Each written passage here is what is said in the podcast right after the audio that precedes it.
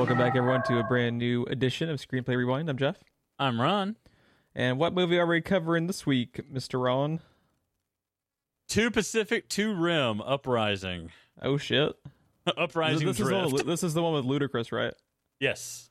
Okay, okay, good to know, good to know.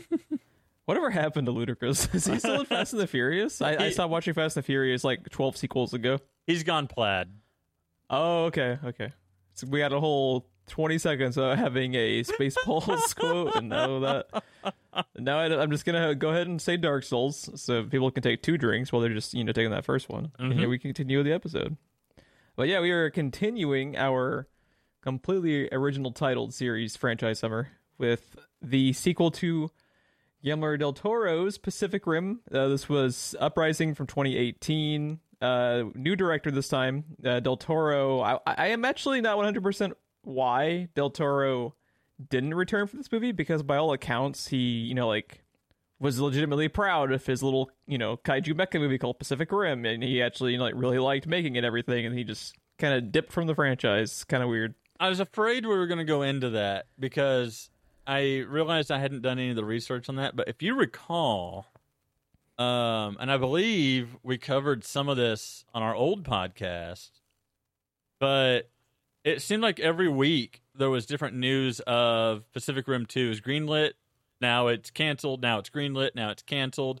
Del Toro's signed on. Now it's canceled. Del Toro revived it. Oh yeah, I, And I then- vaguely recall this now. This was like several years ago. all of a sudden he wasn't going to be directing, he was going to be producing, and then he wasn't involved. And it's like, then, if I recall correctly, it's like they would do Pacific Rim 2 if he stepped away or something. So he stepped away, and then we got Pacific Rim Uprising. Because he's still credited as a, both a producer and a consultant, so he was like kind of involved, but not. But he's not the writer and he's not the director. Uh, yeah, But I, I just I remember us going through that every single because our last podcast, there will be expletives. Most of it is still up on YouTube.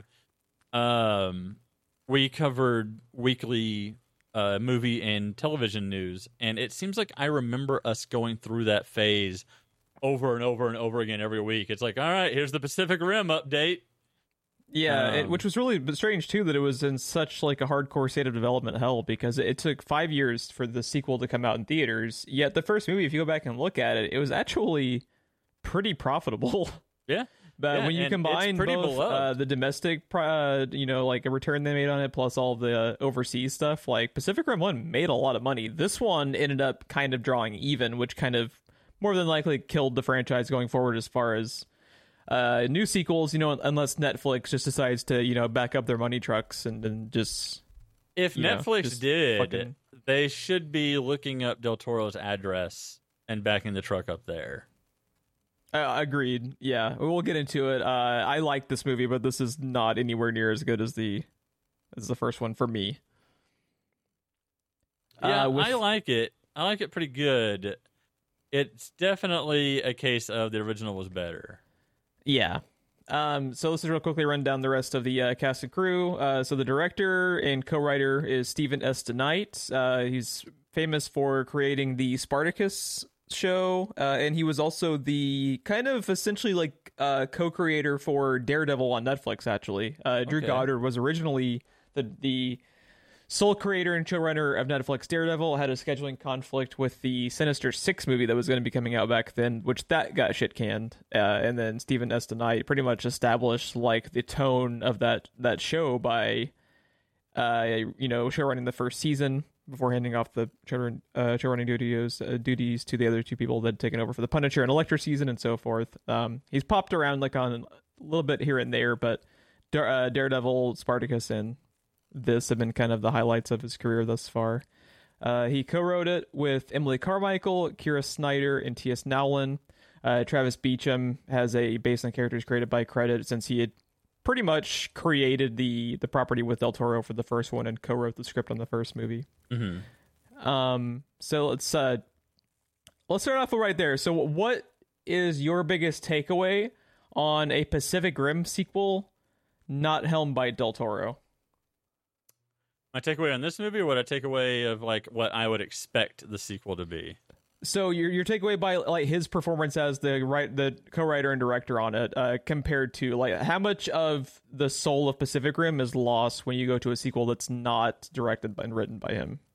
Um, I I feel like it's I feel like it's halfway there, about halfway there. I feel like uh, I feel like the human element in this movie, while not as strong as the first movie, I still like the characters. I still like the characters' storylines and arcs.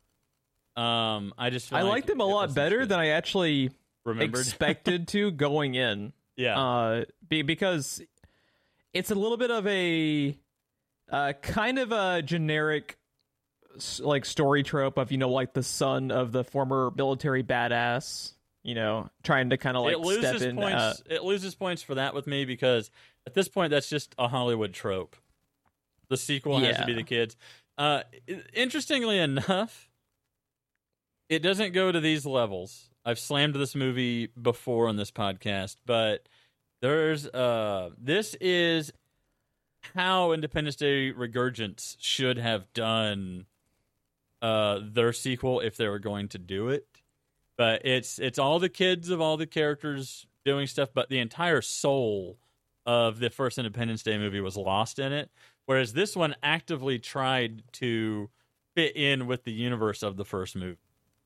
Yeah and for handling what has become you know just a straight up trope i actually think it handles the the storyline and backstory of john boyega's character really well. Uh I I actually really like his character in this. the reason it works is they don't dwell on it. It's not what the movie is about Yeah, if they had made that a major plot point or a major arc of the story it would have gotten really thin real fast um, I think what, what also helps it too is its runtime. They keep it Yes. uh, at about an hour and forty five minutes if you take out the credits. Had this been like like one of the biggest problems that grinds the fucking Michael Bay Transformers movies to a halt is he always feels the need to make them like two hours and fucking forty five minutes long, which requires so much more time dedicated to the boring ass generic ass human characters. So Just- Pacific Rim has them there, but they're they're never you know, grinding the movie to a halt just to, to dwell on the human characters that no one's really there to see anyway. Yeah, it, it, in Transformers, the payoff for grinding all of those gears is a bunch of shaky cam, blurry CGI that you can't tell what is happening. Yeah, exactly. You know, and here they kind of follow the same format a little bit of the first movie. It's not entirely. By the way, we're going into full spoilers on everything, um, but it it follows the format of the first movie where it keeps giving you robot action throughout and in each uh each act of the movie just like the first one did maybe not the same level of the first one and honestly at first glance the first time i saw it not as impressive but knowing that what obsidian fury is and what is inside of it really changes that on the second viewing i think it's also kind of funny is I just realized on the second viewing that, that they're essentially giant mecha Daleks. Yeah. you know, the little alien brain inside the robot. yep they I are don't know uh, why I didn't think of that when I originally watched this movie, but it was like, oh, it's just a giant Dalek. The thing that uh, that I like also is uh, there's a lot of uh, well, not a lot, but f- both movies have a '98 Godzilla reference in them. And then while the first movie kind of references Neon Genesis Evangelion, one of the robots in this one is straight up from Neon Genesis Evangelion, basically. And then the um, if you've ever seen Evangelion, you know when um the mechs in that lose control you find out that there's the monster inside they actually just built a mech around a monster Mm, yeah. and when yeah. they transform and go in berserk mode that is exactly what those drones look like when they drop off at the shatter dome and they attack the shatter dome they, they look exactly like a berserker This movie is incredibly influenced by Evangelion Oh, uh, to the point where if you if you actually go and Google Pacific Rim Uprising Evangelion, my article on CBR comparing the two is one of the top Google results. so nice if anyone wants if anyone wants to read more of my comparisons between those two movies, uh, or sorry, the anime and this film, you know, you can definitely go check that out. Uh, so I, and like an interesting parallel too that I I focus on in the article is it's it's so much of a nod to Evangelion, even with its protagonist, because like the the parallel with like Jake trying to live up to the legacy of his, you know, super badass and famous father is just like Shinji and his dad and Evangelion too, you know. They I forgot that I'm going into this conversation with a fucking Pacific Rim Uprising scholar. I forgot you wrote that article. Yeah. and went into the detail that you did. Yeah, I, I I did a lot of homework uh, to include like the specifics on the way that their like tech and Evangelion was. It's actually a lot of fun to write when you have to go do like research. Like, sure. I have to do research for work and just you know like, look up a bunch about an anime that I like. But hate at the same time, as is the nature of that anime. God, that, did you ever watch the movie? I'm still waiting for the fourth one. the the Oh. fucking the the first the end of Evangelion movie, man. Did you ever go back and watch the original movie? Yeah, yeah, I've seen I've seen all of it. Ex- where it's like it's this completely grounded, you know, quote unquote, you know, for Evangelion. It's like, oh, they're finally fixing the weird ass ending of the anime. Nope, just for the fucking third act of the movie to also take a complete like left turn. that's the one fucking, that that's the one the airship and everything, right at the end. It's the one where they're like, I can't even explain it, dude. I, I'd go into, I start frothing at the mouth, just trying to like explain what the fuck happens in that movie. But it's just like he just couldn't fucking help himself, but like lose his goddamn mind at the end of it all over again. I don't know, dude. I don't know. I really like Evangelion. I wish I could get an actual ending to that fucking property, but I oh, cannot. I know. there never will be. It's too much of a meme at this point. But How are the uh, newer ones that you had talked? About? I have I have not actually seen the uh, the newer installments, just the the end of Evangelion, like first movie. I I like them, but they're building up to a thing. They start out with a lot of what you know already while changing some of the details to make it work better. And then you get into that last one and it sets up a whole brand new thing and we still don't have the next part. See, getting hyped up for the tail end of an Evangelion property is just a recipe for disaster. I'm so I, waiting I for don't. the ending of that anime since like the 90s. I uh, I, I think I'm I'm gonna have to like hear from you and the internet that the final thing from the new Evangelion movies is like actually a thing and is actually not batshit insane and actually like a satisfying ending before I even start those new ones because I don't Hmm. want to get my heart broken again because I man I that anime is so fucking good up until it's just fucking nonsense and uh and, and then like the ending of the movie where they randomly interject live action footage of people walking around like Tokyo or something. I'm just Yeah. like, what the fuck am I witnessing here? But this is this is not an Evangelion review. This is a Pacific Rim Uprising review. But So it the- is important to make the connection because Yes. uh, if you if you even look up like uh the uh the fucking article I had written the title image for it that I set up they even homage one of like their main posters in some of the Pacific Rim Uprising uh, material. It's just interesting because you can you can fucking tell that they were influenced by it. So it is important to note.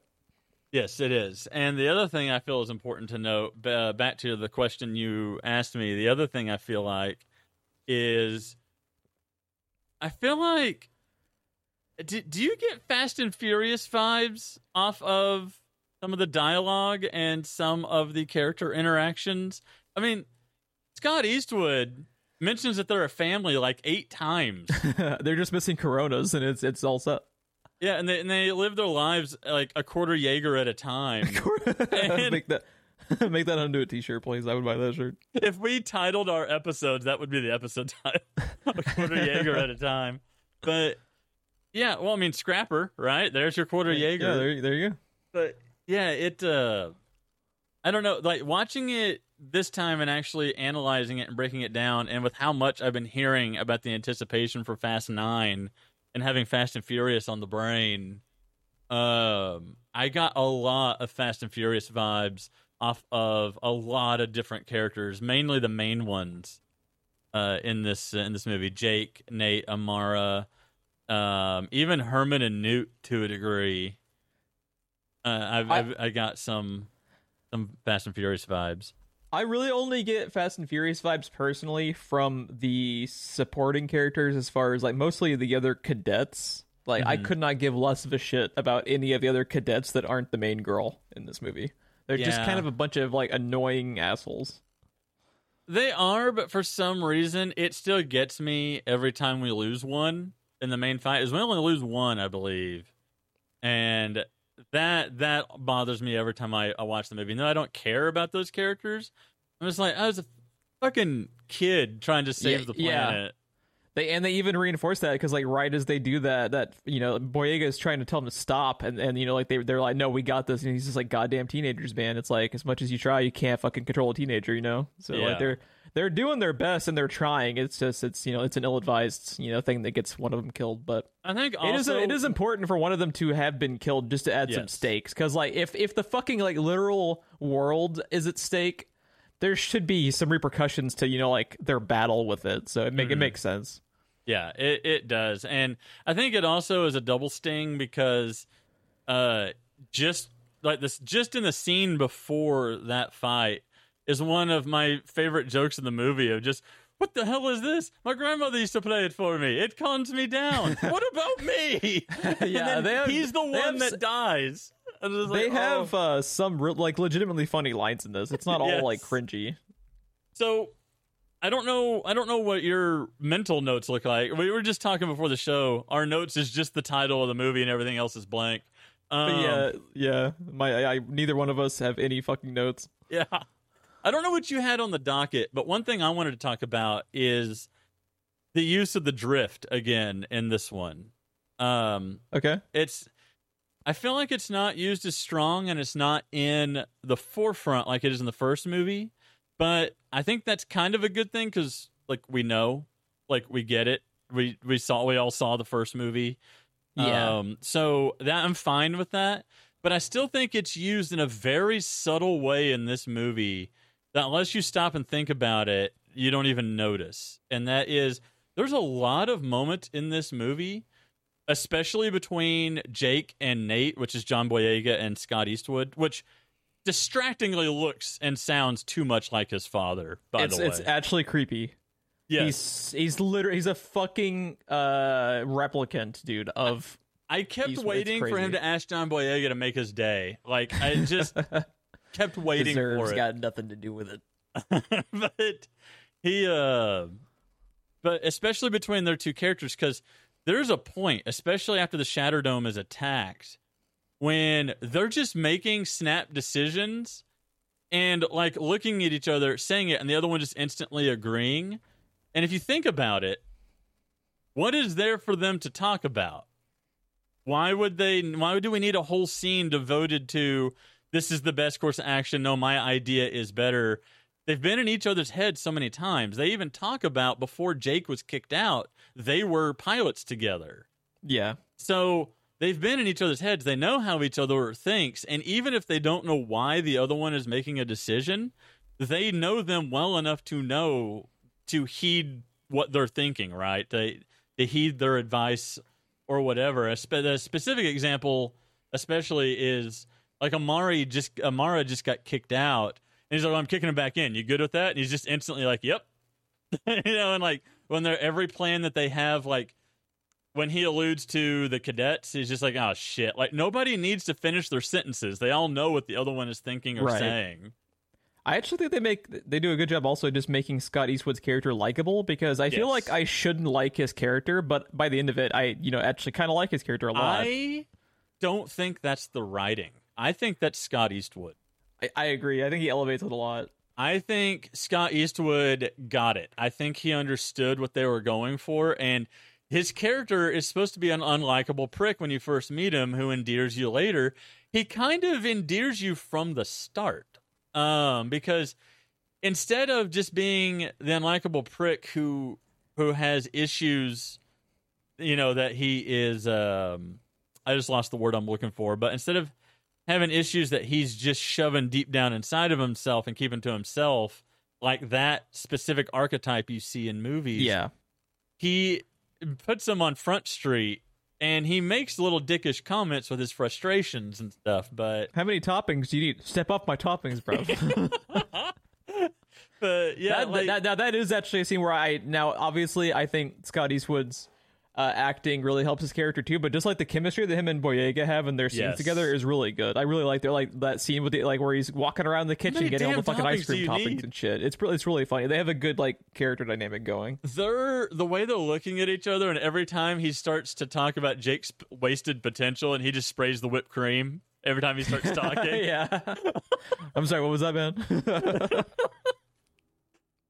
Yeah, but yeah, so Boyega does a good job too. Like Boyega's character could easily be like just like a fucking prick in this too, but I actually Yes. really like Boyega's character in this movie. Yes, they are doing the heavy lifting of this entire movie. Those those two characters specifically. Um, but that scene is genius also because not only are they kind of coming to a head and talking about what they don't like about each other and putting exactly what they expect of each other out on Front Street, right? John Boyega is just like, okay, you come here, you say something soldiery, all right, and I'll be like, yes, what he said, and then he's sitting there like, no, you need to be more than that because you can be, and they're just putting all their feelings out there, and they're angry with each other, but at the same time, he's just like. Beer, and he's like, "Yep," like he read his mind, and then he, but like he read the other one's mind. He's like, "Ice cream's up top," and he's like, "Yes." like they're still buddies, and even when they're not connected, they're still connected. You know what I mean? Yeah, it's it's like for for a lifetime they can always just kind of like uh, They know what the other one is thinking at all times. they just they just know. Yes. yeah. It's, it's like it's a instead of like a literal connection, it just becomes like an instinct for them. By the way, I just want to put out there one of my all-time favorite lines in all of uh, Pacific Rim, the Pacific verse or whatever, is when she kisses Scott Eastwood on the cheek and says "Don't die," and then kisses John Boyega on the cheek and says "Same goes for you" or whatever, and walks off, and he just goes, "Well, that's confusing." It's good. Yeah, his delivery on that's money. It's hilarious. It's also just weird seeing John Boyega actually get to talk in his normal voice because Yes. he's almost always and everything that I see use uh, using an American accent. So it's kind of cool, you know, because it's it's really great casting too, because like John Boyega uh can play very stoic you know like like when he's giving like his stacker pentecost style speech towards the end like he fucking sells it dude like he, can fucking, be he fucking sells it, and I love that he starts it out by saying like, "My father would make you feel invincible. I'm not my father." Um, but it just dawned on me that John Boyega's character is more or less a likable version of Chuck. Uh, uh chuck from what sorry Uh, Pacific Rim One. You had Oh, Herc okay. and Chuck, and you know he's a douchebag, but it was a father-son team. He drifted with his father all the time. John Boyega's character in this even talks about how he wished he could even drift with him someday. He wanted to pilot with him, yeah and if you stop and and kind of think about, it, he's kind of a likable version of Chuck in this. yeah He's got he's that. got the same daddy issues and and everything. Huh. That literally just dawned on me as we were talking.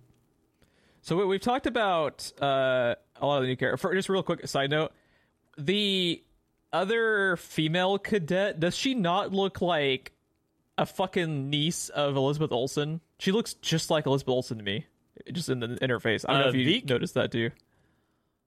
Zeke, Victoria. Yeah, Victoria. I, I, if you just like look at her in, in this movie, I don't know what it is, but she looks just like Elizabeth Olsen to me. I can see it. I could see like a young was- Elizabeth Olsen.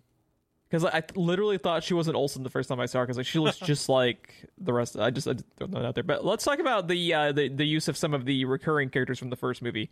What do you think about the use of uh, Mako in this? Oh man. I get that they're making her his motivation. I think he was basically motivated enough the first time shit would go down though without having to take her out. I can't the way she goes out, I feel like she's wasted. Yeah, I'm really torn on the way Now- they they use Mako again. At the same Um, time, though, I do applaud that she didn't have to die in a Jaeger or didn't have to die in a monster attack, right? Like, I I get that, but for how little she was in it and the way she's taken out, that's a cool scene. It's well done. Mm-hmm. But and I get that, like I said, she's supposed to be his motivation for, like, re- he's already signed up, but you know he's checked out. getting him to check back in, getting him to bind the Rangers again, wanting to pilot again. All of that is supposed to be hinging on her helicopter going down. Yeah, because he, he doesn't. He he's forced to basically either go to jail or reenlist. Yes. So he's there by, you know, necessity. He doesn't want to be there. mhm. So I I think it makes. I actually I like that they take a few minutes to to develop the relationship between Mako and Jake, and you actually make it where they're essentially brother and sister. This movie understands that they are shoehorning in a character that we didn't know existed. Yeah. It understands what it's doing and it understands what it has to do. But again, that's not what the movie is about. So they go about it in a believable way. You know yeah, what I it's- mean? it's almost one of those things where it's just it just sucks so much to see her die at all, just because I, I I really know. like her character a lot. But like, I get it, so I'm very torn. I'm, I don't like hate it, and I don't like it. Uh, at, at least it, that she dies, you know, has does have some like meaning towards getting him Fucking Walking uh, Dead, am I right? Completely. Yeah, uh, just just actually to get him uh back to being invested in it because you know like with with Stacker, you know, already being uh, you know, gone from the first movie, like Mako dying is is like really like one of the only things that could have uh like pretty much the only other thing they could have done to to kind of like push him in that direction probably would have been to kill uh Scott Eastwood's character because you know they actually had like a history together. Yes. That'd have been like the only other way. So because I kind of, I uh, kind of, I kind of see like why they would use, uh, uh, you know, like try to keep Scott Eastwood's character going forward, and then you know, like since they've already had a whole movie with Mako, I can kind of get it. Yeah, I kind I kind of get it, and you know, Stacker Pentecost's death, I don't think is enough because he triggered, literally triggered his own death. He set off a bomb and self-destructed himself. This was direct, directly murdering his sibling. This was a direct result of, you know, the monsters, whether they be metal, human, or kaiju. The monsters of the movie directly took her out so he has to get revenge. Whereas Stacker took himself out, and it was a situation, you know, that he was put in with the war and everything else. But the bottom line is he pulled the trigger himself, so it's different. You know, I can I can see that needing needing Mako, but I just hate to see it. Uh, like you said, I- at I least it's not wasted. Because what I was referencing with Walking Dead is on that same podcast that we used to do a long time ago. We had a big rant about when Beth was taken out in Walking Dead about how it was literally just there for shock value, taking out a main character for no reason. Um, it was ju- Completely it was so contrived. It is so just to have her die and just to Yeah. shock the audience. And it was such a waste of a character, whether that was your favorite character or not. It was such a waste. Um, which also spits directly in the face to just like the Walking Dead comic because like Mm-hmm. the thing that made Walking Dead as a comic r- work really well was the fact that it was similar to to uh, Game of Thrones in that George R. R. Martin always knew how to kill a character that would create shock value that would also then further the plot and it was Yes. never wasted. So to like have such like an important character just die to such a pointless shock value thing was also just like insult injury. yeah, and that's easily what Mako Mori's death could have been. I am still con- confused about where Raleigh is. They mention him twice, but never where he is or what he's doing. Yeah, and I get why they wouldn't like uh want to have him in the movie to an extent because that would detract from Jake, who they Yes. are trying to establish as the main protagonist, you know. But it is straight like I, I almost feel like maybe they were planning on having him come back. Maybe he'd be motivated to come back after the death of Mako as well, and Mako's death would both motivate Jake more and also motivate Raleigh to come back for another sequel. Had it So, and the other thing I was thinking about, if we had a third movie and we we mash all the characters, all the remaining characters together in the third movie, uh, the the deeper the bond, the higher the drift compatibility. And if John Boyega and Raleigh are both pissed off at Mako Mori's death, like would they be able to drift together?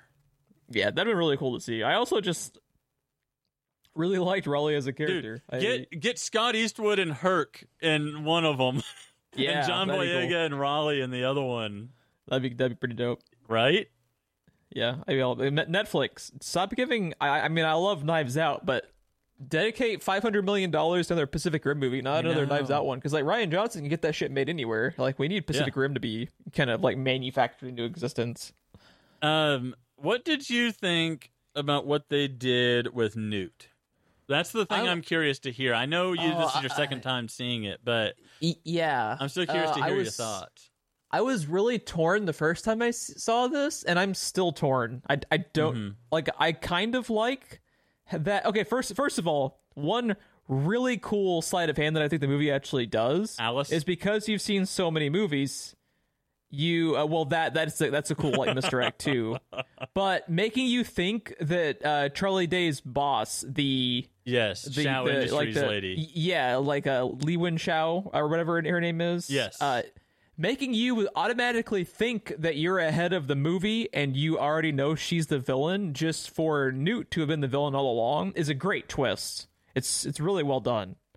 And I, just think it they the best place that they do it is when she says, "So that means the attack was a good thing," and he gives her that look, and he's like, "Eh, "If you look at it sideways and you squint." like, yeah. um, also one of my favorite lines just in any movie ever. Eh, if you look at it sideways and you squint, maybe you could say that. Yeah, Um, Charlie Day again is just fucking great as that character, and and they also they kind of give him like an out because I had forgotten how much they made a point of saying he's not in control anymore. It's Yes. basically like the precursor alien that is controlling him. You know, He, he's part of the hive mind.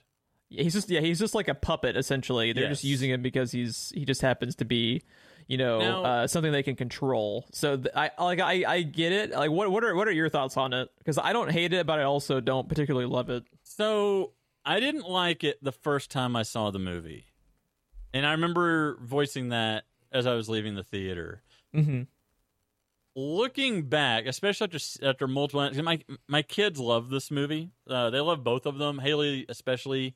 Nathan, I think likes the second one better because of the Obsidian Fury fights. I think he likes robot on robot probably more. Another than great fucking name. Obsidian Fury. Oh, great fucking God mecha damn name. it they're so good at naming things um but looking back on it i think it's i think it's kind of cool it, it makes sense um i don't think it's from the, the like because you could easily say then why isn't gottlieb right? Why isn't gottlieb part of the hive mind?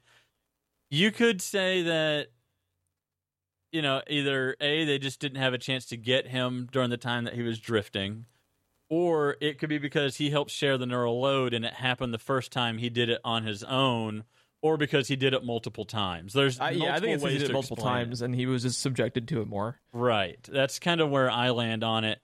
And I think that it's uh, I think it's kind of interesting. I think the main reason I reacted so negatively is just because of Charlie Day's performance and how lovable he is in that first movie. I think it literally physically hurts me to see him as a bad guy now.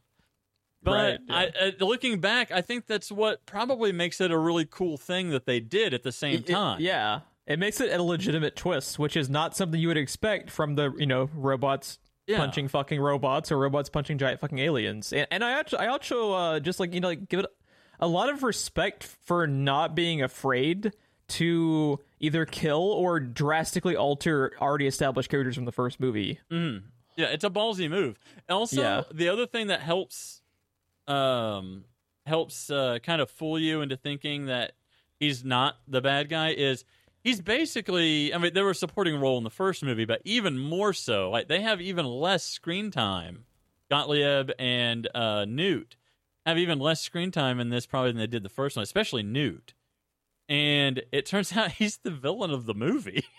so, Yeah. you know. Of course, Yeah, you don't suspect him. You haven't. You've seen him twice before he's revealed. I think. I definitely have more of an appreciation for it the second time watching it, just because like it is like a ballsy twist, and it, and it is a, a, a like a well executed twist that didn't like you didn't have to have a fucking twist in this movie at all. It could have Yeah. just been fucking robots punching aliens in, and everyone would have probably been you know like for the most part okay with that. You know, Yeah, it could have just been they open one rift, so they opened a second one.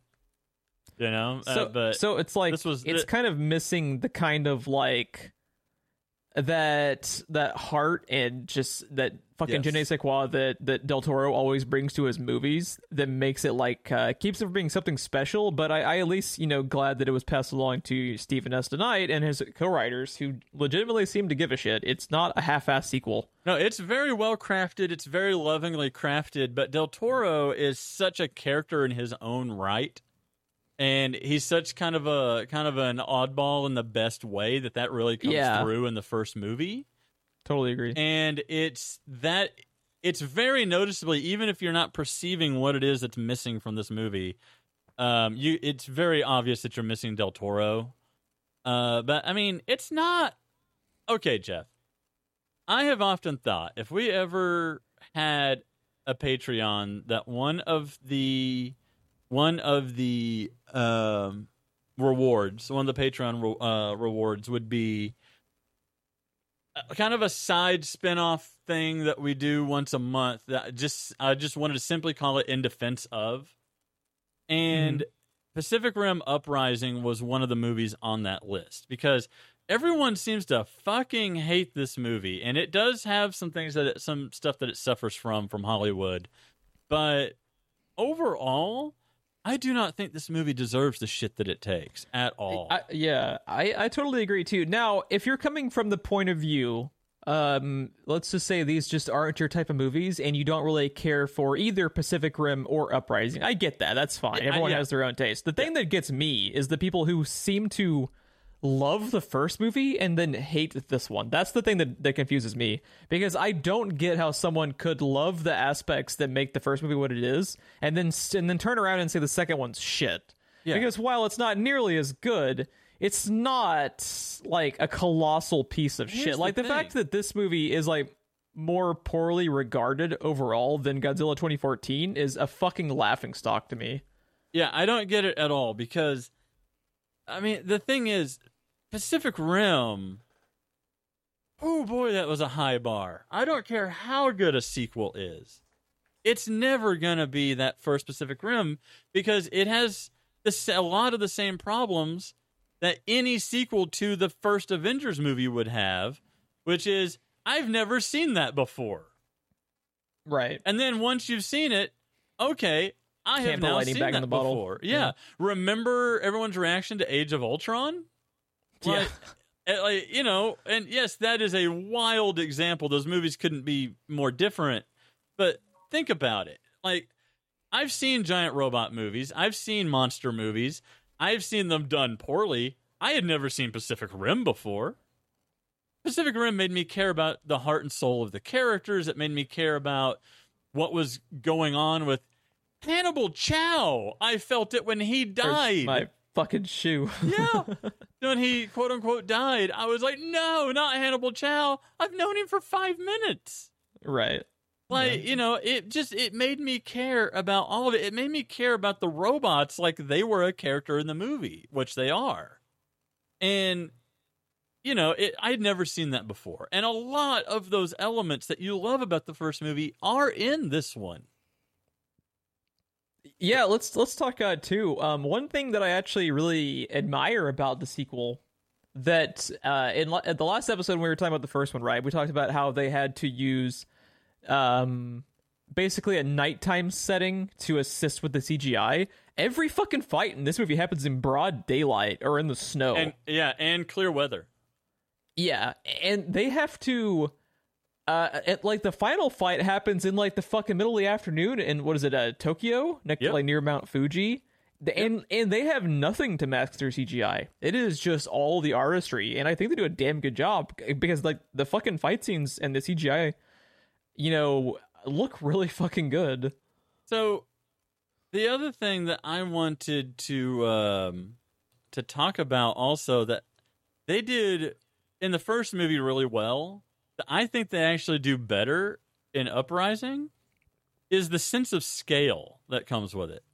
I know that big buildings are big. I know that giant freighter ships are giant, right? But I I don't have a lot of experience with those things. I know they're big. I don't know just how big they are.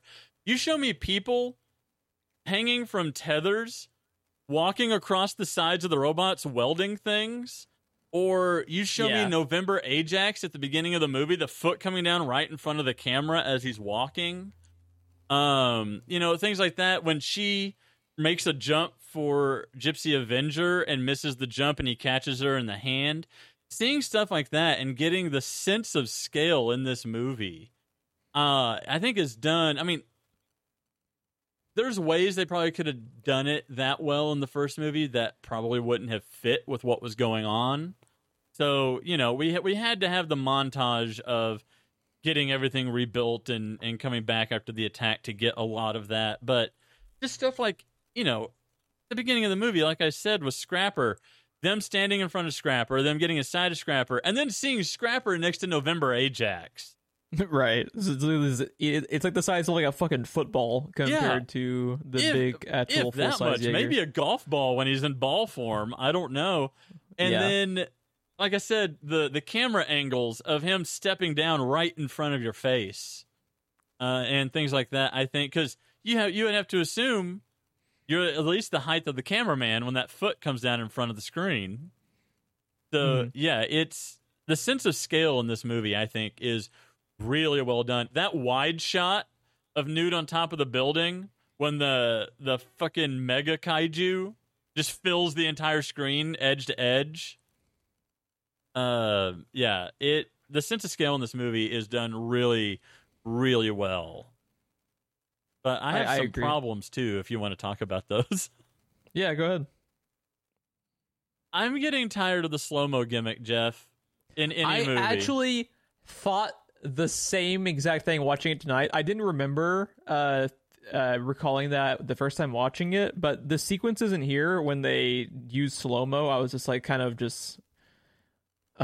Watching this movie on its own it didn't bother me so much but when we went back and watched pacific rim last week and then going from that into this oh my god i rolled my eyes every time it happened. It, and it's super because it, it's not even usually used like really dramatically. It's just like they they have the super slow shooting missiles Mhm. at gypsy avenger at the be- towards i think it was gypsy avenger towards the beginning right? And then jake and and uh, not Clint Eastwood uh, dodge it in slow motion. It was like, was that really necessary? Because that seemed to not be particularly a fast missile. it wasn't even really aimed at them. Uh, the the one time that I liked it is when the drones attack the Shatterdome and they take out the Marshal.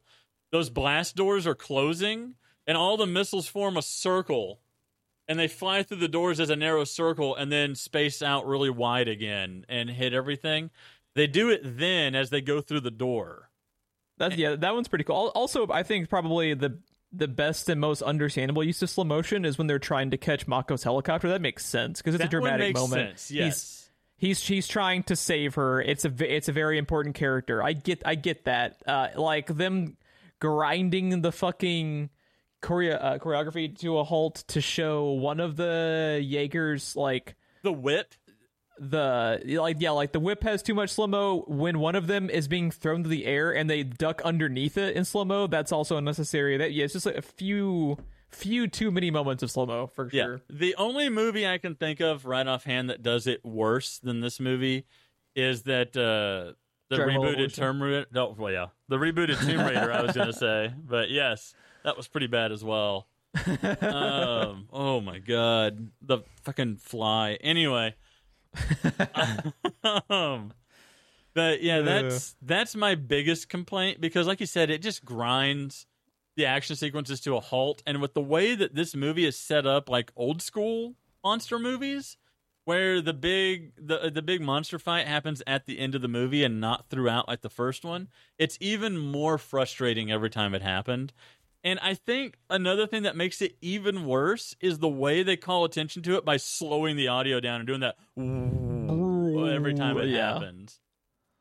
did they did they have any slow mo in the first pacific rim at all Not that I remember. because I, I i was thinking the same thing as i was watching it it seems to be such like a a touchstone of the sequel and it, I, don't, I don't remember any Yeah, at all in the first movie there's a lot a lot of just what you could consider a stereotypical like hollywood gimmick in this movie, and I feel like the success. I feel like the first one wasn't supposed to be as successful as it was, and the studios probably had more more input on this one. They probably didn't give a shit about the first movie. Right. Yeah, I could see that. Uh, elaborate on some of the gimmicks you were talking about. Um, the, a lot of the camera angles that they do, uh, for one, um, the slow mo and the audio that goes with it. Yeah, it's Oh, very God. it's very cookie cutter in a way that Del Toro movies never are, and that's what Right. always makes them kind of special. Is they're always made with just like such love and attention to detail, and they're they're always they're they're they're such a specificity to Del Toro that just can't be like explained, and it's Yeah. just, just you have to watch the movie and just see it. The there's there's just a there's just a lot of that kind of stuff. The stuff with the the kids. There's a lot of uh, story tropes as well. Um, I have a question for you, Jeff. Okay, What do you think of Amara? that's uh Scrapper Girl, right? Yes. I think she's okay. I don't like. I feel like I should. It's uh, similar to my opinion on Scott Eastwood's character. How you know I was saying like I feel like I should be irritated by this character, but I kind of like them. That's kind of how I feel about Amara. So, in my opinion, Amara Namani just could not be more generic textbook archetype of that character, right? And I say Yeah. character because I don't know how to say her name. Cailee Spaeny, Spanny, Bianey, it, whatever. I have seen Bad Times at the El Royale. She's fucking terrifying. I know it's not her. Oh, who did is she? Oh, did she play the uh, crazy girl? She's the crazy girl. Oh shit! I didn't realize that was her. That's That is cool. her. And I know it's not her because I've seen that movie and I'm scared of her. But in this movie, she is almost like if you had a dark version of Power Rangers for young adults, I feel like she would fit right into that type, uh, you know, Y- uh, into yeah. that, that type setting. I could kind of see it. I actually didn't think she was that bad in this. I, I just, I just I think you're right that I she is a think very she's bad, but for how much the movie hinges on that character, True, yeah. She's a very underdeveloped for how much that she's quote unquote like important for the plot. Yeah. Yeah. Um, how did you like her flashback scene though with um the the uh the leader of Sh- of Sword? I, yeah, I noticed that too. I was like, oh shit, is that the fucking asshole from WandaVision? It's like, yeah, sure enough, that's him. Yep. Um, I, I, I didn't hate it because I actually liked that they realized. I I actually, ta- I think I talked about it on the last episode. How I thought it was really smart the way they used the the drift to have the the Mako backstory and be able to use it as like an engine for the protagonist to kind of see what's going on with their their backstory that they weren't previously aware of. You know, so I I I didn't have an issue with it. I think it's smart to use the drift again like that, just because it's it's such an easy and organic way to have backstory. Like, why wouldn't you just go ahead and use it? Yeah. Um. So the other thing that I want to talk about, I feel like we were pretty light on talking about the actual action in the first movie. I think we were basically just like, "Yep, it's awesome," and it checks awesome. out, and then we just talked about the characters mostly. But I want to. What, what did you think about like the fight choreography or like the monster designs and the robot designs and stuff in this one? Because It's- that while this movie takes a lot of flack also for the robot designs, and I like them. I like pretty much everything about the choreography and everything about the designs when it's not in slow motion. When it goes into Yes. slow motion, I get irritated and bored, but I actually think the choreography is pretty cool. Like uh I really liked the the way that they used um the environment in the Siberia fight. Yeah, Like where where they're actively going like under the water, under the ice and shit. Uh is really cool. when he punches the ice and they fall through, they elbow rocket the ice. Uh, which, by the way, I don't know if you noticed, they use their elbow rocket to punch through the ice. Yeah. So I've never noticed that before tonight because they don't sit there and focus on it like they did the first movie. Yeah, they don't anime trope call out their attacks like, in the first movie. Yeah, and it's literally in the CGI around their arm inside the cockpit. You see the rocket fire, then it cuts to the punch. Um, but yeah, I thought that was really cool that they're just using the stuff without calling it out like they did in the first movie. But uh, as soon as he punches the ice to fall through to escape the the unibeam or whatever that he's uh, Obsidian Fury's firing, I immediately heard your voice in my head talking about how much you love the way that the pilots use their environment and think on their feet and fight in unconventional ways Yeah. because that is exactly what they do over and over again in this movie as well. Yeah, I, I love that bit. That whole fight's really fucking badass. That whole fight is amazing, and the, the way the colors con. We talked about how they use color in the first movie. The way that the colors contrast in the Siberia fight as well, because Obsidian Fury, Obsidian is black. That's why he's named that. So you have this all white environment with this bright blue and orange robot and this bright black and orange robot going at it. It, it was pretty striking to watch. Also, just how badass is the like fire chainsaw blades around the the sword blades? They, I had the same reaction they did, which was just, oh shit. and then when they fucking yoink that tech and and put it in Gypsy Avengers, like fuck Oh. yeah, dude. I, I I steal that shit too. It's so cool. It's so cool. It's so fucking cool. Also, maybe my favorite bit. I don't know. I don't know why I like it so much, but this is such a cool little moment uh, when they have the first Obsidian Fury fight, Mm-hmm. and Gypsy Avenger gets like uppercutted and slides Goes up, the, building. skyscraper, Yes. and then st- like just stops for like such a like a slight second delay, and then slides back down the skyscraper. Is just such a great fucking moment. Did they use slow mo in that moment? I don't think they do. I think it just like it's just its momentum as it comes to a stop. Out of all the wasted places that they use it, that one would have been kind of cool. Uh, I although I think part of what makes it cool is just that they didn't fucking use slow mo for it because I think it just happens in real time. I think that's part of what makes it kind of cool because I was already irritated by their slow mo by that point. Um, yeah, I uh, I like the mech designs because even more so than the first one, there's a video game. I don't know if you ever played. It was actually, I'm gonna say, more fun in the arcade version than the Sega Saturn version. Mhm. But there is a video game called Virtual On, and I think you should go to Google Images and look for Virtual On. Um, even more so in the first movie, a lot of the robot designs look a lot like the the Virtual On Cyber Trooper characters. oh yeah, yeah. Very, there's a lot of like um just like the very first image I saw was just like a lot of like striking purples and oranges, and that's also very And look at if you see I don't know any of the characters' names, I don't remember, but there's the there's a big green one. If you were to take the big orange the drill from the big orange one and stick that on the hand of the green one, you have the green one from Pacific Rim, gotcha. right? Yeah. Like it they look very much like them and that was a fucking fun video game by the way. It had a a chair it had two chairs side by side. It was a fighting arena game, right? and you uh, you sat down and it had two joysticks and you did everything with the two joysticks you turned i think putting the sticks towards each other was how you dashed forward with your rockets and i want to say away from each other was how you jumped uh, but everything It was looks two pretty damn good for a. Sega game. yeah sega saturn Yeah. yeah, it was it was really fun, but uh, a lot of the mech designs in Uprising reminds me of this game, and Yeah, I'm totally okay with it. that. I'm totally okay with that. Do you also like how they literally have the Gundam statue in the movie? Yes, I can't help but love that. I mean, why not? right. I mean, why not?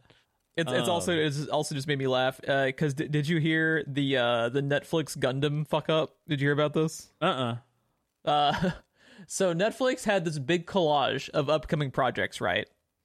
And Mhm. one of the uh big pro- projects that was listed on there is apparently a live action Gundam movie is in the works by the director of Kong Skull Island, and I'm like, fuck yeah.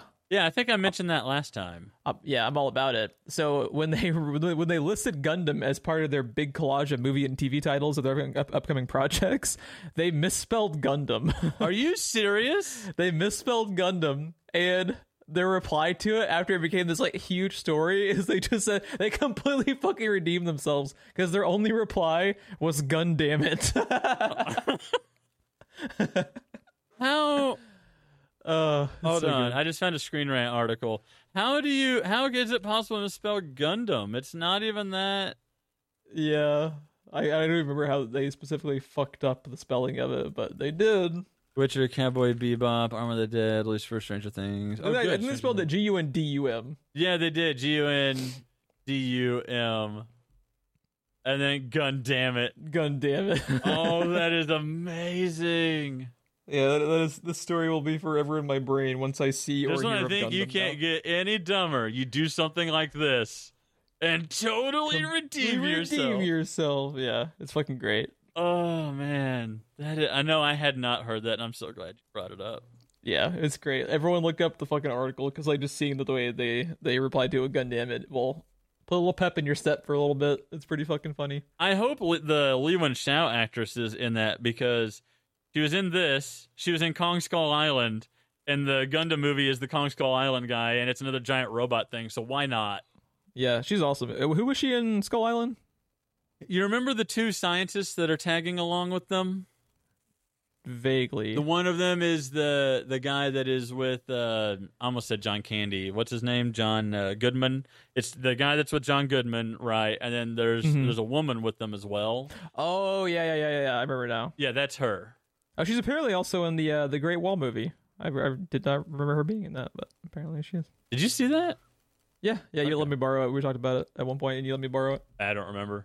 It's a. It, I liked it though, but I don't. Yeah, I don't remember her being in it. I can see her being in that though. That that. Yeah. So yeah, she's in all the monster and robot things. Put her in the She's Gundam in movie all- too. Yeah, put it in the fucking Gundam movie. Yeah, fuck yeah, The the Gundam movie. yeah. Gundam Gundam movie. The The search, Gundam uh, Gundam movie. it two. The search for more money. That's what this movie should have been titled: Pacific Rim Two: The Search for More Money. The s- merchandising. Merchandising, merchandising. Do they have? Pacific Rim, the flamethrower. The kids love this one. They have to have toys and shit of this, right? You would think. I coincidentally just a couple hours ago because I was also thinking like, why don't I remember seeing more merchandising for Pacific Rim? I actually don't see very much of it, See, which is bizarre for a Del Toro. Like, usually Del Toro shit like Yeah. is very popular when it comes to miniatures and stuff, just because of his uh, as you know, like you think of like character design from like Pan's Labyrinth and like Hellboy shit, shit like that. give me, you think give you me think a Gypsy there'd be more than there Danger statue, right? That would be amazing. What was that? Sorry. Give me a Gypsy Danger statue. Oh fuck yeah, yeah! Like have like some little like a, a little model where it was like a little uh a segment from one of their fights or something with the kaiju would be really cool. I'm sorry. IMDb is playing the trailer. Thank God it automatically mutes, but it's playing the trailer to Pacific Rim Uprising. There's like three slow mo shots. of course there is. Why did they think that was still cool? This was because like that that shit was already this movie came out in 2018. This shit has been dated the slow mo since like the early 2000s, like fucking 15 years ago. So like, why did they think it would be cool? It's not. It's not acceptable anymore. yeah, I don't know why, but it's really weird. yeah, I don't Doesn't know. ruin the movie though. I still like the movie. Yeah, I still like the movie. I still like the Yeah. movie a lot. Um, it's never going to compare to the first one, but it, it just can't. The first one is a juggernaut. It's a juggernaut, bitch. Um, yeah, it just cannot uh, compare. But that doesn't make it bad. Yeah, It- it's still a good movie. It's still a fun ride. it's I still. still per- like I, I like this better than every fucking movie in the last few years that's had Godzilla in it. I can tell you that much. Yeah.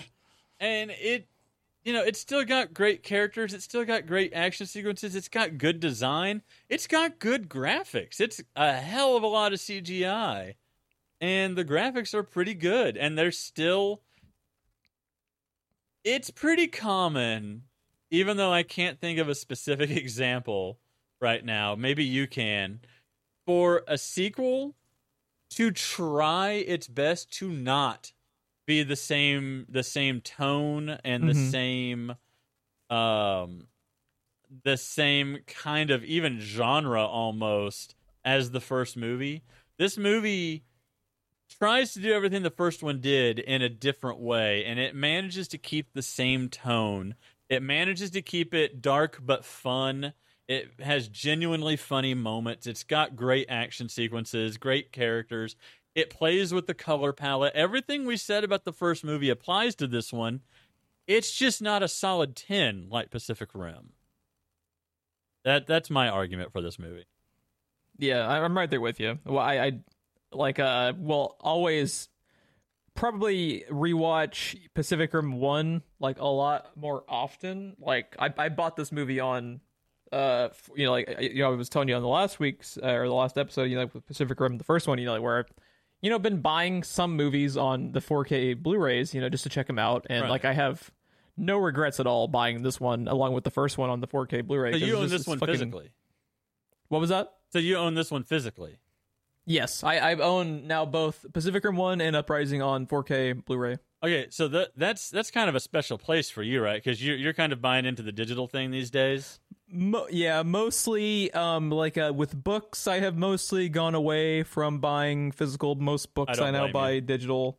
I honestly get around to streaming more movies than I do physically buying them, just because like most of the shit I'm interested in is gonna end up on like a Disney Plus or something Right. like or HBO Max. HBO Max has like a metric fuck ton of movies now. Yeah, they do. I just I find less of a reason to buy movies, and one of the reasons I do go out of my way to buy them, especially for like a new format like 4K Blu-ray, is if they're just like fun to look at, which is like what Pacific Rim and Uprising are when Uprising's not using slow mo. if we can just get you know like Topher Grace re-edited Yes. all the fucking prequels, can we just have Topher Grace just be like the chosen one and just like take out, speed up the slow mo and Uprising, just make me that little director's cut, like a little re-edit, please. I, w- I would honestly love to see what he would do with this movie. yeah. I would honestly love to see it. But yeah, the um aside from that and just talking about you know, the first time seeing this movie and finding out who Alice is, right. um I don't really have anything else that I was looking to specifically talk about. it's just such a what the fuck when he goes back he like fucking he he's he walks in and there's like let's have some fun in the bedroom. What do you say? And then it cuts to the fucking brain in a jar. And he walks in he has music playing in his apartment for the Soft fucking music. kaiju brain he's dating Yes. dude what the fuck Yes, he's just sitting there talking to it like he's talking to like a wife that's in another room. yeah Oh man, it was such a such a thing, such a bad day at work, and my boss almost got killed, so that was bad. No, you know what? That could have been good because she's just been riding me. like it just, he's just having a conversation. Like, oh, enough about me. How, uh, let's talk about you, huh? Let's have some fun in the bedroom, and it just cuts to a fucking kaiju brain in the corner. did you notice room, too And it says He had- Alice in the upper corner. and next to the alice name there's a little fucking like sharpie on a heart Yeah. he fucking went over to the kaiju jar with the brain in it Yeah. and fucking etched a little heart onto it next to and like fucking named it. Yeah, it's it's it's just like I wish I could have seen your and I's reaction to that the first time. It was like what? Because the movie up until then isn't really doing anything like that level of bonkers. You know? Yeah, uh, uh, you should you should come over sometime. You know, have some dinner, and maybe you can finally meet Alice. Oh, one little thing before we sign off that I actually thought was kind of cool is the idea of having the little like fucking kaiju nanobots that like the little ripper things that like etch the kaiju together. is like kind of a cool idea. to me. Do, uh, yeah, this is. I thought that was kind of a cool idea because at first you're like, oh, they're just gonna go like surround and attack the the the, Jaegers or whatever, Which is be, like what part they of the thought. fight. They got into a formation in a circle. Yeah, and then and they they uh, they went around towards them. the kaiju's. Yeah. Now, did you notice this parallel? Uh, these were two category fours and a category five. What was the final fight in the first one, Jeff? Oh, I hadn't thought about that, but yeah, you're right. Yeah, two category fours and a category five. So, what do they become when they're merged? Is there like a little like square formula going? Like, uh, I don't know. Yeah, I know. don't, I don't know. Don't I just been calling it the classify mega kaiju. I don't know if they're. I mean, for a he breaks the scales. Is that like a category thirteen? Yeah, no, no fucking clue. You think they would point that out because that is such like an anime thing to do? Is just like grind the show to a halt just to call out the power level of the fucking thing they're fighting. I do know? like I do like how uh, the trailer ends on this line. Uh, at least the one I remember theatrically, and uh, it's in the movie, and it still didn't lose any weight because of how they play with scale. But just that shadow drifting up over all of the Jaegers, and then, well, he's big. Yeah, I remember like uh seeing because we we didn't think this movie was gonna happen, and then Right. We were just like, this movie's never gonna fucking happen. They were talking about, you know, like a guy greenlit, it's filming. When you and I, if I recall, we are both just like, yeah, fuck that. I'll believe it when I see a trailer. And we saw the trailer, we are just like, oh shit, it exists and it's fucking batshit. So like, let's go. Yeah, we were we were like their opening weekend for this. I yeah, think. I remember thinking this was gonna be bad. Oh well, you think every sequel is gonna be shit. You even thought Endgame was gonna be shit. How could it be good? Anyway, it's true. But yeah, uh, you, you, also, you do automatically default to, I, I guess, like a defense mechanism, so you don't get your hopes up. You think every movie that's a sequel is going to be shit until you see. I think it. any movie that I want is gonna be shit. Yeah, it's honestly not a bad call because you're less likely to be disappointed if you expect shit and you know like, ho- like expect the Exactly. fucking worst over the best. Um, whoever was the clothing and set designer for the Newt character, by the way, hit that character spot on, dude. The way he dresses, the way his apartment looks. I just wanted to shout that out too. yeah, Uh, also- that, that fits that character very well. If if that character from the first one got super rich, what would he be like? And and also had a kaiju brain inside of and him. And then have a kaiju brain inside his bedroom that yeah. God, there. Oh God, tell me that he doesn't have physical access to the brain. oh god let's not let's not go there but i also this is just like a side thing i am always okay with someone speaking and multiple voices coming out so i really Oh. dig the scenes where charlie day is talking and then they like amplify the double speak with like the kaiju precursor voice over his voice That i'm was- always okay with that That when you asked me to elaborate on what gimmicks, that was the one I couldn't think of. That was in the back of my head. That one kind of drives me nuts. i i like it uh I, maybe just because i'm a fucking avatar nerd and But every I time will Aang- say every time this. Aang speaks with like the other avatars talking through him at the same time he's talking, Yeah. I'm always just a fuck. I get I get a fucking nerd boner for that. I don't know why. I just like that trope. but that also is different, right? Like if you stop and think about it, like um, they do that when in Bleach. Also, anytime he's wearing his hollow mask, or in Dragon Ball Z, they do that with like Gogeta and Vegeta, it or um, Vegito and Gogeta. Yeah, it's it's different because these are are characters that you know, right? Like Aang is being guided by the other avatars of the past, and it's them you're hearing. This is just like generic. Go into Audacity and adjust the pitch of the voice. Like voice, it wasn't. It's not anything. It's not anything I know. I don't. I've never heard a precursor talk. I, I don't really Yeah. know a lot about the precursor. It's just kind of another generic thing that they do that kind of drove me insane a little bit. I just specifically like that trope, so it, it never bothers me. I just always like it. I mean, and don't it know. also does the whole thing like with the computer monitors and everything gets scrambled and she is trying to break through so parts of it are visible underneath the scrambling and parts of it aren't. That's not the way computers work. Like it's just generic shit like that for the Are- audience. But it's like Are, I, are you que- are, are you questioning Ron the exposition computers? Because I will not have that chat on this podcast. You because- can never question oh exposition computers. really fast, really fast. I know we're trying to get out of here now. What did you think about One might even call it a quick aside. What What did you think about them changing the precursor's goal in the first movie? Making everything about getting to Mount Fuji. Oh, about them making like oh the, the, like the enhance. Oh, they were all running about Fuji. I don't, I don't really care. I, I'm not that invested in like the precursor agenda, Mhm. which now sounds like a fucking punk band. Now that I say it out loud, I think I saw them at the BOK once. precursor agenda. Pretty The good. precursor Pretty good. agenda. Um, yeah, because that that that is one story beat that kind of drives me nuts. I don't like it when you retcon things I like. So you I can got- see that. You got to be careful. It just doing that. depends.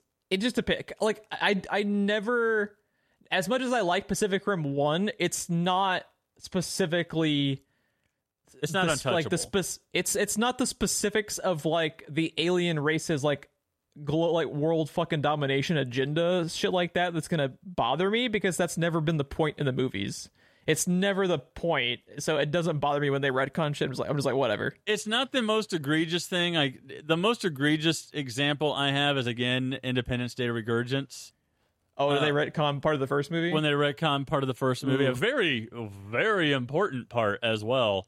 Yeah. Um, it's not as egregious as as egregious as that, but I was just kind of like, no, you had a perfect ten. Don't go back and try to retcon part of the perfect ten, please. but it also doesn't it doesn't affect the first movie. It, it's not like it. It's not like it ruin. If it actively ruins something in the first movie, then it would bug me. But it didn't change anything. No, Or, like, it, it, doesn't. it, works matter. and it, it plays nice with everything that they're doing, and you can work in because we don't know what's going. We don't even know till near the end of the first movie that the precursors even exist. yeah. So you know, we don't know anything about anything that's going on in that movie. So yeah. it, it, it that's the reason why it works. But it just kind of, I guess, it irks me is one way to put it. It just kind of, It- it's just yeah it's it's it's it's also just the type of thing where a retcon can work it can it can work differently for different people you know So- Yeah. some people don't get some people get really bent out of shape over retcons and I, and I, I get it like especially just like the amount of like uh retconning that happens in like comics is fucking insane Oh, I know. You can't. it makes keep track of literally it. every comic kind of pointless in the long run because anything you can think of has been retcon changed characters die characters automatically come back. And yeah it's it's just a mess. This specific instance while retconning can annoy me this instance largely didn't affect anything and didn't really bother me personally but i, I can totally understand like why certain aspects of it could could kind of trigger you but Yeah. it just didn't uh, affect me at all. Anything else you wanted to touch on though before we sign off Uh, no, I think that's it. I just, I just want to see three because we've been defensive for two movies. I want to see what offensive Jaegers look like. I want Uh, to if see they that make a mission. if they make a third one, I want Raleigh back. yes, I want him back really bad I because want, I just I want John Boyega, Scott Eastwood, and I want Raleigh Becket. or uh, what if you made a three person cockpit one that had all three of them in it, and then they were that was kind of like the final assault was like a fucking even bigger Jaeger that required three of the pilots. You know, You know Like, what uh, the like- next, you know what the next evolution is. The next evolution is Jaegers that merge like Devastator. See, every time you say that, I just think of the fucking Bayformers testicles. Hank, was wasn't that Yeah, Devastator? that was supposed to be Devastator. Yeah, yes. fuck that movie. that was basic. Uh, uh, this, uh, oh god. Anyway, uh, Yeah. that's the next evolution. We've stitched them together. The only trick that they haven't pulled out of the proverbial hat, right, is merging the robots together. Yeah, which they, uh, I, I really, really doubt it's ever going to happen. But I thought this movie would never happen, so I could be proven wrong. And Exactly. also, every movie can always come back because Netflix just loves wasting money. Mhm. So there's always there's always hope. But uh, we haven't really discussed this. What is our next episode going to be about? Are we? Do you want to just com- I was gonna ask you that. I I we didn't discuss it beforehand. Yeah, uh, up until about 30 seconds ago, I just remembered. We, usually we confirm what the future movie is going to be before we record, so we don't have this awkward moment of dancing around what the fuck we're going to cover. Uh, do you want to just uh, kind of confirm the Pacific Rim anime? Because we discussed covering that, I, and I do want to watch that now that I've watched the movies Mhm. again. Yeah. Uh, if you wanted to delve into that, we can do that. I didn't know if we were going to do that or if we were gonna continue down the summer list or what we were doing. Yeah, uh, why don't we use the Pacific Rim anime as like a little like bridge the gap thing as we decide? Because like we can go back and you know like the summer our, our franchise summer thing is very loose. You know, like we'll Yeah. probably end up having franchises covered later than that. It's just kind of just like a general time frame, and we, and we can always put little intermittent ones of you know different stuff in between. Um, so you you want to just uh, confirm right now Pacific Rim anime for the next, and then we'll kind of figure out from there. Yeah. Yeah. Let's do it.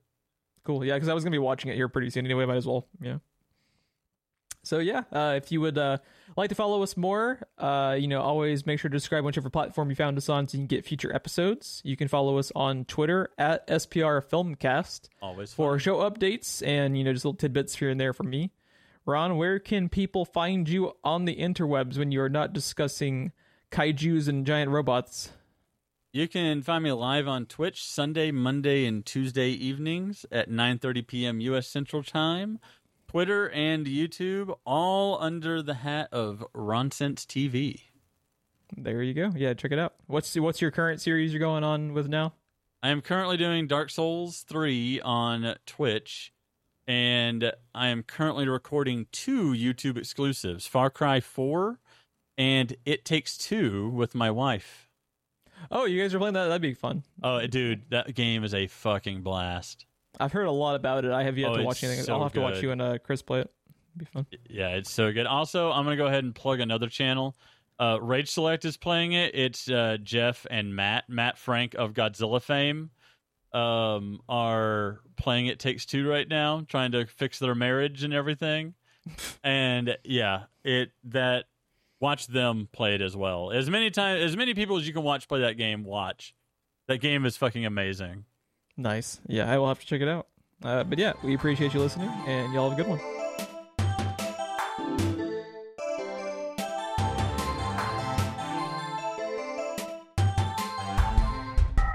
Then uh, there was something we specifically put off a year. Tra- Transformers, we talked about. oh Jesus Christ, that's right. I have 2022 Transformers question marky mark. That is something I would write. I believe that. Of course.